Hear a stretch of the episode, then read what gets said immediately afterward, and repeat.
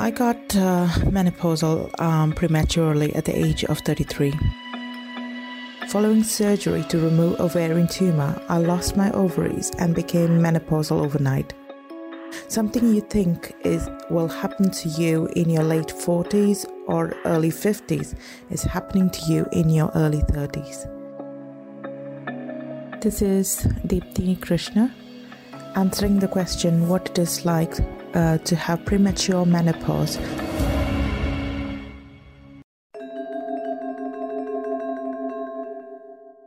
Deepthi Krishna is one of the many women who get menopause much before their time. The technical term for this is premature menopause, as in when your ovaries stop producing eggs much before the age of 40. This is the Quint Fit podcast, and today we're going to talk about premature menopause. My name is Divyani Ratanpal.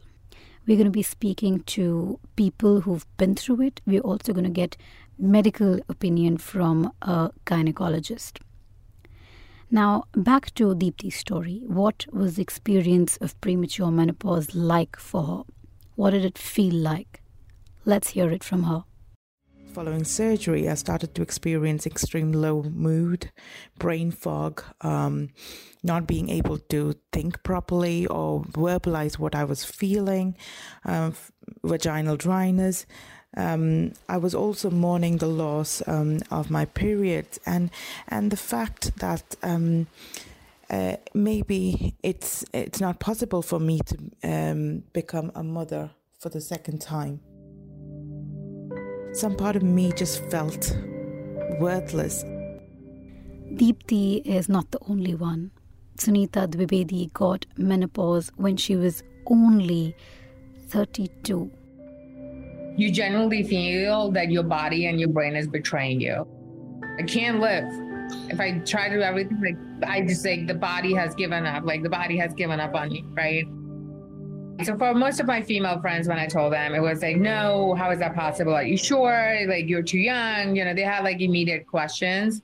But for male friends, um, it was like a 10 minute shock in their head.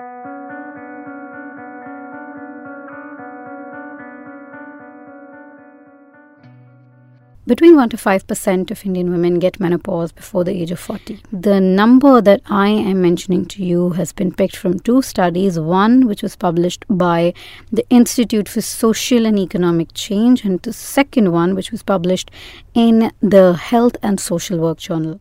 I spoke to gynecologist Dr. Deepa Dureja, who explained the factors that likely contribute to a woman being diagnosed with premature menopause. Indian women do get menopause earlier. You have to see their family histories. You have to see racial. You have to see the. For those of you who didn't quite get uh, why Dr. Deepa Dureja said racial, uh, there are studies that suggest that race and ethnicity are one of the factors which influence the timing of menopause. And many studies have pointed out that Indian women are more likely to get menopause earlier than their Western counterparts and I cannot be an environmental scientist to say that. But definitely, whatever brings about changes in the ovaries functioning, this can cause. So, environmental toxins can cause, which can come from, come from air, water, soil. Insecticide, pesticides can cause. One thing every person should keep in mind is not just PCOD, which everybody thinks. One should even keep in mind premature menopause in that age group so their hormones should be tested. And if they are falling in the category of menopause, premature menopause, their karyotyping should be done. And then their health has to be taken care of. In what terms? Their skeletal health, because their bones will get affected, osteoporosis. So they have to be put on constantly on calcium, DEXA scan, etc. has to be done. Then, if they are going to premature menopause and they have some ovary, some egg they have to see the cohort of eggs left, left with them. We can go for egg freezing for them so that they can be given, they can have a baby later on by their own eggs by uh, ART methods. So it is possible. So it is possible to have a baby even if you have premature menopause. Yeah, it depends when she's diagnosed. What is the quality of eggs she are left? I had decided long ago that I did not want to have kids. So for me, it didn't come with a with a bad news and the sons, and which I, I totally understand for anyone else who still hasn't conceived a baby or was planning to one. A lot of uh, women who have premature menopause, they have they have autoimmune disease. So I have other autoimmune disease. My sister has, my brother has. So we know that uh, we or have autoimmune diseases in our family, and those are genetic. So there is a cross section. There is no conclusive study, but there is more a reference based study that there is a good overlap between that. So could be that. If you read medical literature on premature menopause, uh, some lesser known causes that will emerge are autoimmune disorders, genetics, surgery to remove the uterus, psychiatric disorders, and even stress. Guys, stress is very, very dangerous for reproductive health. Deepthi Krishna actually believes that stress had a major role to play in her premature menopause.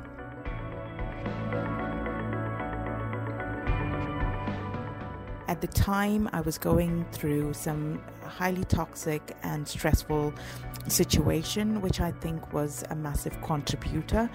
Um, I feel stress is capable of derailing uh, the fine balance of our body, particularly the hormonal balance of our body. It's just really sad to imagine what these women have been through. But these tough women did not give up, even after being diagnosed with premature menopause at such a young age this is the story of their recovery. For me, the recovery actually started when I um, accepted or I, I began to accept the fact that I am menopausal. This allowed the focus uh, on what uh, I can do to feel better and look after myself. I started accepting myself for who I am, and that include my premature menopause. I uh, reached out to a number of groups on Facebook um, where women in, in similar situation to me um, vented out their frustrations, um, their successes, uh, what they were doing, what they could do uh, to feel better. Um, this made me connect to a number of stories. I connected with other women who were experiences um, similar to what I am going through. I sought the help of a professional, a doctor, who understood and empathized with me. I was offered HRT patches to supplement the deficit of estrogen and a Mirena implant to supplement progesterone. This combination worked extremely well for me, and I started seeing um, my symptoms ease. I also started looking after my emotional health by processing the way I felt my some negative emotions.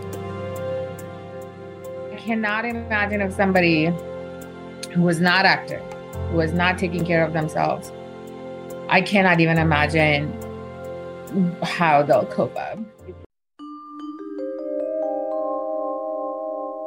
Sunita had always been fit. She and her husband would go on long runs. For her, eating salad was a matter of choice and not necessity. So for her, it was not a lifestyle change to get fitter, but she believes that for those who don't take care of their health, managing life post premature menopause can be extremely difficult because the body and the mental state can go into havoc. So you really have to take care of your health. Dr. Deepa Dureja says part of the problem could be the lifestyle hazards that women are increasingly exposing themselves to. This is a societal change because many young women are now taking alcohol very casually, smoking casually. The biggest thing is nicotine. Nicotine is very bad for the cells of sperm cells or egg cells. Three things which are affecting the reproductive health of young women is smoking, alcohol, and gain in weight. In these women, the reproductive future has to be thought for them. It's very alarming, very, very alarming to me.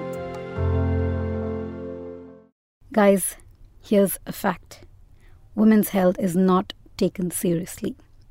Premature menopause is hardly spoken about. So, first of all, I wanted to thank all of you listeners for listening to this really important topic and sticking around till the end. I would just request you to share this with people you know so that the conversation on premature menopause can go further. If you like this podcast, you can subscribe to the Quint on Apple Podcasts.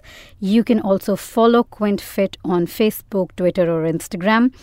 And for the women listeners, if you have any story to share about menopause, you can send it to me on Facebook. My page is Facebook slash Divyani Ratanpal. Until then, ciao and take very, very, very good care of your health.